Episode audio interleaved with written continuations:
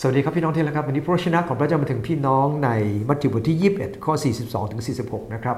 ผมให้หัวข้อวันนี้ว่าเมื่อปักธงไม่กลับใจลงไป พระคัมภีร์ในตอนนี้ได้กล่าวว่าพระเยซูตัดกับเขาว่า ท่านทั้งหลายยังไม่ได้อ่านในพระคัมภีร์หรือ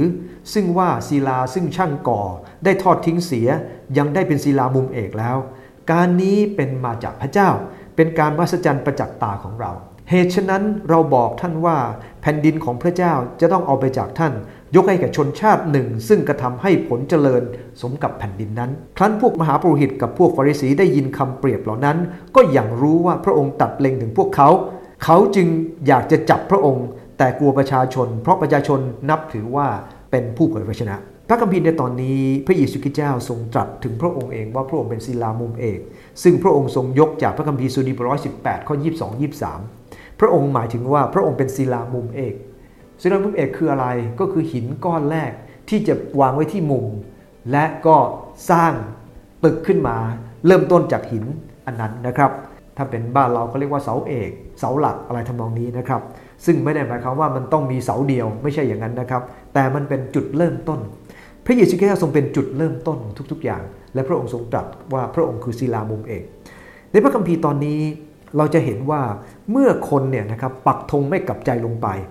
มันเกิดขึ้นได้อย่างไรทำไมบางคนไม่ยอมกลับใจ คริสเตียนหลายครั้งเหมือนกันครับทำไมคริสเตียนบางคนฟังคำเทศนาก็ไม่ยอมกลับใจอันที่หนึ่งครับเขามองข้ามความจริง ข้อ 44 พระเยซูคริสต์เจ้าได้ทรงได้ตรัสบอกว่านะครับในพระคัมภีร์ในบางฉบับก็อธิบายอย่างนี้บอกว่า สิ่งที่พระเยซูคริสต์เจ้าตรัสหมายถึงการทรงสอนและทรงกระทำเป็นเรื่องอัศจรรย์ประจักษ์แก่ตา ผู้บริหิตและคน ทั่วไป แต่แทนที่เขาจะให้เกียรติพระองค์นะครับนะเขากลับไม่ให้เกียรติ เพราะอะไรครับ เพราะสิ่งที่พระเยซูคริสต์เจ้าทรงทำนั้นเป็นมาจากพระเจ้า เขาเห็นพระเยซูทำอัศจรรย์ยังไง เขาเห็นพระองค์ทรงสอนยังไง เขารู้ว่าสิ่งที่พระองค์ทรงสอนนั้นยอดเยี่ยม สิ่งที่พระองค์ทรงทำยอดเยี่ยมมาก แต่เขามองข้ามครับทำไมเขามองข้ามไปดูข้อ 43 ต่อไป ที่เขามองข้ามเพราะว่าพวกเขา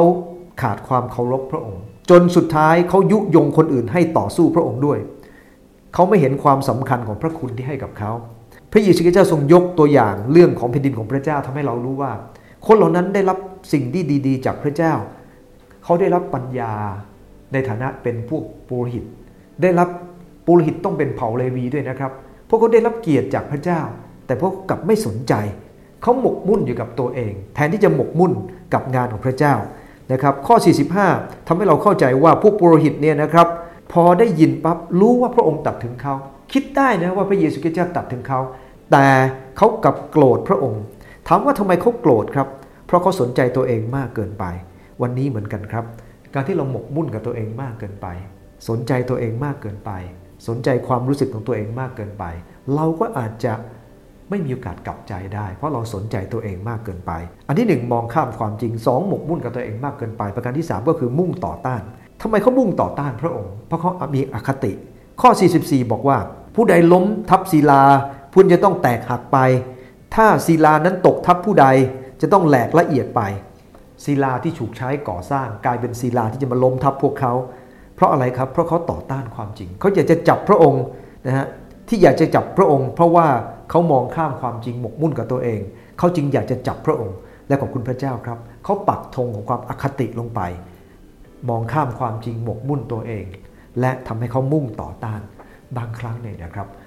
ในคริสตจักรของพระเจ้าเราก็คือเจอคนประเภทนี้ เป็นคนที่ไม่ยอมกลับใจ เขามองข้ามความจริงในพระชนะของพระเจ้า จะเตือนยังไงก็ไม่ฟังเมินนะฮะสิ่งเหล่านี้เพราะมัวหมกมุ่นกับตัวเอง แล้วก็พอมองข้ามความจริงหมกมุ่นกับตัวเองก็จะต่อต้าน จนสุดท้ายแค่เอาชนะ โดยไม่สนใจว่าพระเจ้าทรงประสงค์สิ่งใด ขอพระเจ้าช่วยเรา อย่าเป็นเหมือนกับบรรดาพวกปุโรหิตและพวกธรรมจารย์ พระเจ้าเมตตาครับ